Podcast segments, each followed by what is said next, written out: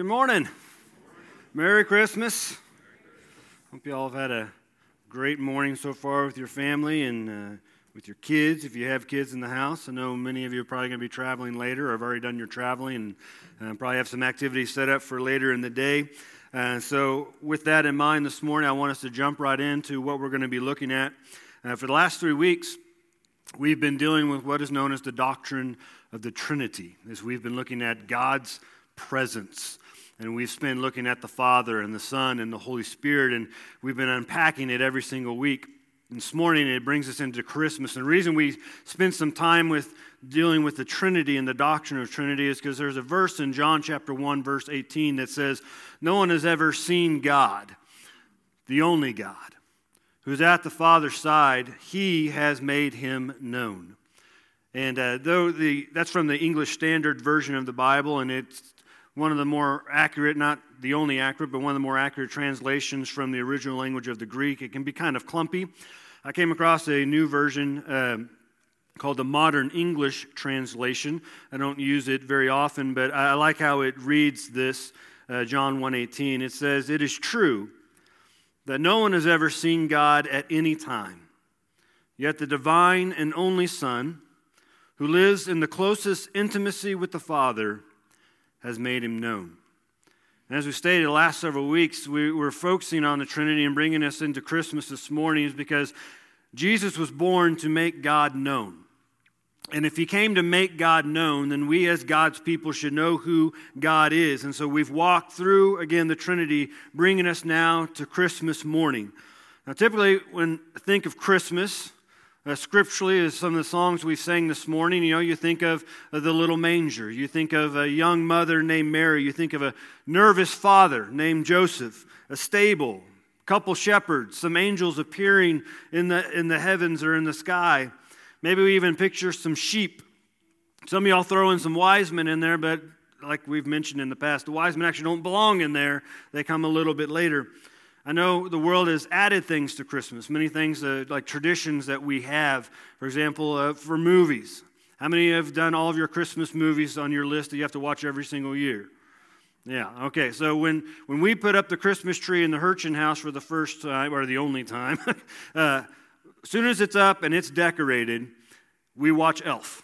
That is our family Christmas movie. I don't know why, it just all makes us laugh and we all seem to enjoy it. And I know my mom, every year, she has to watch It's a Wonderful Life at least once, maybe twice. And she's made me endure it uh, when I've gone to her house before. And if you're a Wonderful Life type of movie person, then God bless you, but it's not my thing.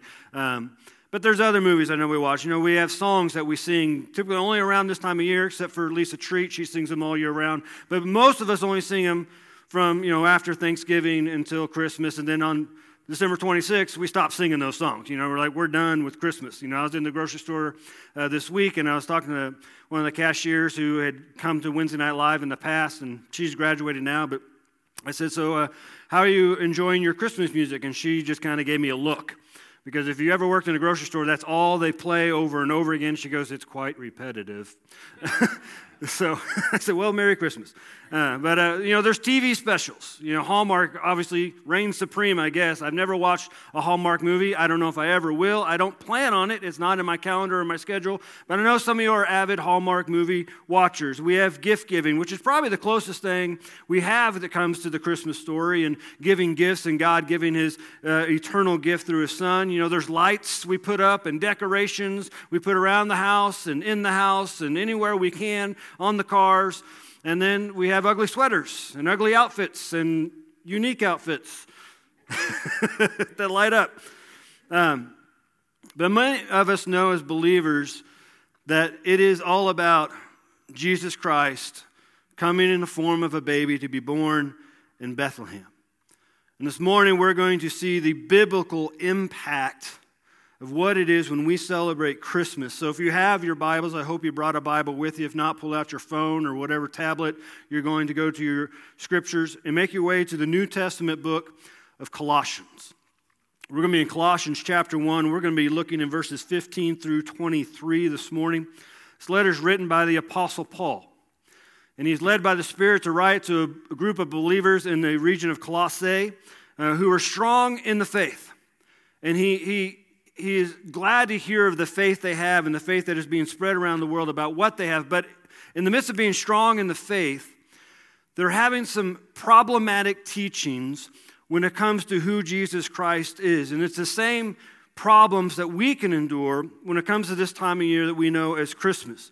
So, in our passage, just an overall theme of our passage in verse 15 through 23, Paul is led to point to Christ's supremacy and how he reigns supreme. He's going to say that he is above all things because it is Christ who created all things. He is before all things. He is above all of God's people, being the church and his bride. He defeated all because he conquered death. And by his own death and resurrection, he now can reconcile and redeem all. So let's read our passage, and again, we'll walk through it. Beginning in verse 15, the word of the Lord says, He is the image of the invisible God, the firstborn of all creation. For by him all things were created, in heaven and on earth, visible and invisible, whether thrones or dominions or rulers or authorities, all things were created through him and for him. And he is before all things, and in him all things hold together. And he is the head of the body, the church. He is the beginning, the firstborn from the dead, that in everything he might be preeminent. For in him all the fullness of God was pleased to dwell, and through him to reconcile to himself all things, whether on earth or in heaven, making peace by the blood of his cross. Verse 21 And you, who were once alienated and hostile in mind, doing evil deeds, he has now reconciled in his body of flesh by his death in order to present you holy and blameless and above reproach before him. If indeed you continue in the faith, stable and steadfast, not shifting from the hope of the gospel that you heard, which has been proclaimed in all creation under heaven, and of which I, Paul, became a minister. Let's pray together. Father, we come before you. We thank you for this time of year. And we open your word and we pray that your spirit would open our minds and our hearts and our ears to hear your word, to understand your word, to know exactly who you are and what you did because you loved us. Father, I pray you just use me as an instrument of your righteousness and that it would only be your kingdom and your will that would be done here this morning. We praise you for you are good you're loving, you're merciful, you're kind, you're a God of grace. Lord, you alone be glorified in this time. We praise in the name of Jesus. Amen. So, first, as we think as sweet little baby Jesus, let's deal with some of the emphatic statements that Paul is led to write in this passage we've looked at this morning. Even though Jesus came as a sweet little baby, it does not deny his supremacy, it does not deny his authority. And Paul is led to point out five emphatic statements concerning who Jesus is in this passage. And he makes even more throughout the letter. It deals with who he is. He wants believers, he wants us to know who Christ is. First, he says in verse 15, He is the image of the invisible God. And though Scripture reveals that God can be uh, known throughout His all creation, what Scripture also reveals is no man can look upon the holiness of God. And this became a stumbling block to God's people in the Old Testament as they wanted to see God. So they began to make gods and make idols so they could see and they could touch things because they didn't want to just trust a God they couldn't see. They didn't want just to trust His Word and have faith in His Word. They, they wanted something they could control. In the Old Testament book of Exodus, when Moses is preparing to lead God's people into the promised land, he comes upon God and he makes a request God, would you let me see your face? To which God responds, You cannot. You cannot see my face, for man shall not see me and live. The reason this is, and we all have to understand that, is, is no one can see God because no matter how good of a person or people we are, no matter how many good things we do, no matter how many times we go to church or read our Bible or memorize scripture or sing worship songs, we're still sinful. In the midst of our sinful nature, God is always holy. When the prophet Isaiah had the vision and came into the throne room of God, he immediately understood the implications of who he was compared to the holiness of God. Yet we find in this passage, we find throughout the New Testament, through Jesus Christ, God does something unimaginable at this time of year that we call Christmas. The God who is invisible came to make himself known and visible. Jesus was the visible image of the invisible God. Colossians 2 9 says that for in him the whole fullness of deity dwells bodily. For in Christ, the whole deity of God, God the Father, God the Son, and God the Spirit dwelled bodily. That's why John 1:18 says that Jesus came to make him known. The truth of this statement is even though God cannot be seen by sinful man, God still wants to be known through his son. And he wants to be known through his word. Look in verse 17. And he is before all things. Something we have to realize is Jesus did not come into existence when he was born in a little town of Bethlehem. Jesus, even sweet baby Jesus, has always been. And why it's important to know is because this means that our salvation and our redemption has always been a part of God's plan. God has always known you and known me, and He has always loved you, and He's always loved me, and He's always wanted to save us. It was from the very beginning of time. The Gospel of John begins with such a statement In the beginning was the Word, and the Word was with God, and the Word was God. He was in the beginning with God, and all things were made through Him, and without Him was not anything made that has been made. That's why we read in Romans 11 30. For from him and through him and to him are all things. To him be the glory forever. Amen.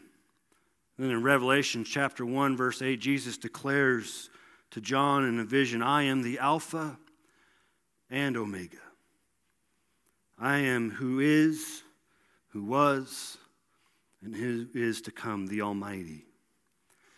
It is for this reason, when all things are said and done, every knee is going to bow, and every tongue is going to confess that Jesus Christ is Lord. Even though we celebrate the birth of Jesus, the Bible declares that he has been reigning supreme over all creation, and he will always reign supreme over all creation. Verse 18 He is the head of the body which is the church. So, not only does Christ reign supreme over all creation, he reigns supreme over all time, but he also has to reign supreme over all the church. It is not the pastor, it's not the elders, it's not the deacons, it's not any other leaders within the church or any other body that rules the church. Christ rules the church. Christ leads the church. And if we ever lose focus of following his lead, we'll end up in a mess. He is to be supreme. The church is Christ's bride. It is his physical representation of his body on this earth. That's what the Bible defines it. The church is the body of Christ. That means the church, when God's people gather in the name of Jesus Christ, it is here to represent him and him alone. The earth, the world has to see the church as Christ and that representation. And Christ has given us the authority to do such a task because he is almighty. Again, looking at verse 18. He is the beginning, the firstborn from the dead. And this isn't the first time that Paul was led to bring up that phrase, firstborn. Jumping back to verse 15, he says, Christ is the firstborn of all creation. Verse 15, the point is to show that Christ rules over everything. He has control over all of it. Even when we look at the world and watch the news and we think it's going crazy and it's out of control, guess who is still in control of it? Christ. He reigns over it. And nothing ever surprises him. Everything is going according to his plan. even if we don't like it. It means that all people and all things are under his authority, even the people who don't recognize Christ's authority or even live under his authority. This again is why, in the end, that all people are going to have to give an account of their life to him. They're going to have to give account of their life to Christ. Then it says again back in verse 18, he is the firstborn from the dead. Which is speaking of why Jesus was born in the manger town of Bethlehem. Jesus was born not for us to watch Christmas movies, not for us to put Christmas lights up, not to wear ugly sweaters, not to sing Christmas songs. Jesus was born to die. That was the point. And he did just that, but here's the glorious part he did not stay dead. He rose from the grave. That's why Paul's led to say he is the firstborn from the dead. He is the beginning of salvation and he is the beginning of eternal life. So when Mary and Joseph held their little sweet baby boy, they were looking and holding the Savior of the world. That is what the angel tried to tell Joseph in the dream. He says that he will save his people from their sins. This is what the angels meant when they sang over the shepherds about the birth of Jesus. Fear not. For behold, I bring you good news of great joy that will be for all the people. For unto you is born this day in the city of David a Savior who is Christ the Lord. Christmas is a great time of year. We see family. We smile more, I think. We lose sleep. but it's still a great time of year. Lots of celebrations and lights and festivities. The reason this time of year is so great is because God the Creator stepped out of the heavens to be born as a baby in Jesus to save us. He came to die for our sins, to give us forgiveness, that we might have eternal life. And this gift is for all people. Christmas tends to focus on the birth of Jesus, but the reality here's, here's Christmas in a nutshell. Many of us know this verse. For God so loved the world, he gave his only Son. And whoever would believe in him should not perish, but have eternal life. Finally, coming back to our passage, look in verse 22. He has now reconciled in his body of flesh by his death in order to present you holy and blameless and above reproach before Him. That word reconciled there in verse 22 means to be made right, is to be brought back in harmony. What it's telling us that we who were once dead in our sins, we who were once lost and walking astray, through the death and resurrection of Christ and our faith in Christ alone, we have now been made right with a holy God. The He at the beginning of verse 22 is pointing to Christ. The Him at the end of verse 22 is pointing to God. 2 Corinthians 5:21 says for our sake he made him being Jesus to be sin who knew no sin so that in him we might become the righteousness of God. Romans 4:25 tells us that Jesus was delivered up for our trespasses and raised for our justification. And as a believer, we need to love that word that the Holy Spirit led Paul to use in the word justification. Justification means that if we are, in fact, found in Christ, meaning we have confessed our need for forgiveness for our sins, we have confessed our need for Christ to take our sins and to forgive us of our sins, then in the eyes of God, we are no longer seen in our sin, but we are seen by a holy God as if we never sinned, and we are now sinless, just as Christ is sinless before God. Justified. Praise the Lord. Galatians 3:13 reads, "The Christ redeemed us from the curse of the law by becoming a curse for us." That's why he was born. That's why we celebrate Christmas. The full presence of God dwelled in a baby known as Jesus. And for this, he is worthy of our worship. Verse 16 says, For all things were created through him and for him. This is why we celebrate right now. It's because who he is and what he did. And Paul almost uses poetry here in pointing out about Christ. Verse 15, by him, all things were created in heaven and on earth. Verse 16, all things were created through him and for him. Verse 17, in him, all things hold together. Verse 19, in him, the fullness of God was pleased to dwell. Verse 20, through him, to reconcile to himself all things. Colossians 2 9, in him, the whole fullness of deity dwells bodily, and because of him, verse 22, we are now reconciled in his body of flesh by his death in order to present you holy and blameless and above reproach before him who is a holy God. I want to invite Esther and Jamie to come up to sing a song that I believe captures the beauty of Christmas, in which God the Father, God the Son, and God the Spirit dwelled.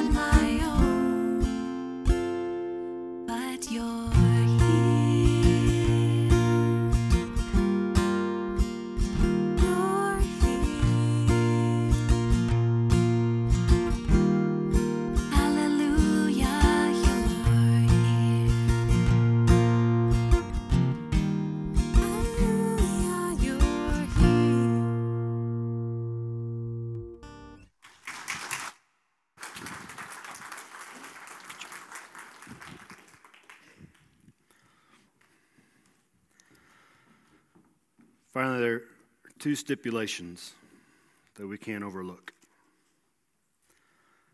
Verse 23. If. If indeed you continue in the faith, stable and steadfast, not shifting from the hope of the gospel that you heard, which has been proclaimed in all creation under heaven, and of which I, Paul, became a minister. First stipulation is directed toward believers. We don't just hold a hope in a baby being born in Bethlehem. We hold a faith and a trust that that baby boy fulfilled prophecies thousands of years before he was even born. We cling to the hope that this baby boy, as verse 20 says, came to make peace by the blood of his cross. So when we celebrate Christmas, we are in essence celebrating the time of year we know as Easter. The ultimate purpose for Jesus to be born was so that he could die. And so we are told here in verse 23 to remain grounded, to remain stable, to remain steadfast in the faith, and to continue to cling to the gospel. The second stipulation is the underlining one to unbelievers. And it's this if you are not found in Christ, meaning you have not accepted Him as your Lord and Savior, you've not found forgiveness, and you have not proclaimed your need for Him, then the Bible, God, says through His Word, you are still in your sin, which means that you are now in the state where you are separated from the God who loves you and the God who wants you. But that can change today. Because Jesus was born, He lived a perfect life, He died on a cross, and He rose again to show that He has the authority to forgive sins and to grant eternal life. And if you are an unbeliever, you have yet to accept this incredible gospel message, this incredible love God has for you. Then you're not here just because it's Christmas. You're here because the God who loves you has drawn you to himself. And he wants you to understand the gospel, the good news. That God created you for a relationship with him. And it is your sin that is separating you from that relationship. It is your sin that is separating you from the God who loves you. And being here on Christmas or even coming back on Easter or coming every single Sunday is not going to remove your sin problem. You cannot do enough good things to remove it. I cannot do enough good things to remove it. That's why Christmas is so important. Because God sent His Son, His only Son. There was no plan B to live a life we couldn't, to die on a cross and to rise again so we might find forgiveness and be reconciled back to God. And the Bible says that if we admit to God that we are sinner, we believe that God loves us that much, we believe in that gospel message of Jesus Christ. And we confess our need for forgiveness and our need and desire for eternal life in heaven the Bible says if we confess Jesus Christ as our Lord and Savior, we will be saved. And so this may be the most important gift you can receive this Christmas year is eternal life. And if you're here this morning and you're unsure, I don't know if I've done that, or you know for certainty, because the Holy Spirit is getting a hold of your heart that you need to be saved today. I'm going to invite you to come down. You don't have to stand in front. You just come and sit in the front row right here. It's, it's empty, it's ready for you. I'll sit by you, I'll pray with you, we'll celebrate together, and there will not be a person in this room that won't celebrate with you. God loves you, and He wants you. Brothers and sisters in Christ, let's not forget as we get through all the craziness of this year, it is a great time to celebrate. Let's celebrate He came to save us. That's Christmas. I'm going to invite Nick to come up and lead us in a time of invitation. And if you need to respond, I'm going to invite you to come down. But I want to pray over us real quick. Father, thank you for this day. Thank you for your love and your mercy. Lord, thank you for coming and doing what we could not. Lord, I thank you that you wanted to save us and you want to save those who are here this morning who are still in their sin. Father, I pray your spirit will come upon them with such conviction that they, they just can't stay where they are. They have to come down and sit in the front row. And that this would be the day of their salvation. Lord, as your people, uh, as your children, help us to stay focused on you despite everything that may be happening the rest of this day or the rest of this week. Help us to remember what you did for us and coming out of the heavens to save us. And let us live with a worshipful heart. We praise you, for you alone are worthy of it. I praise all in the name of Jesus. Amen.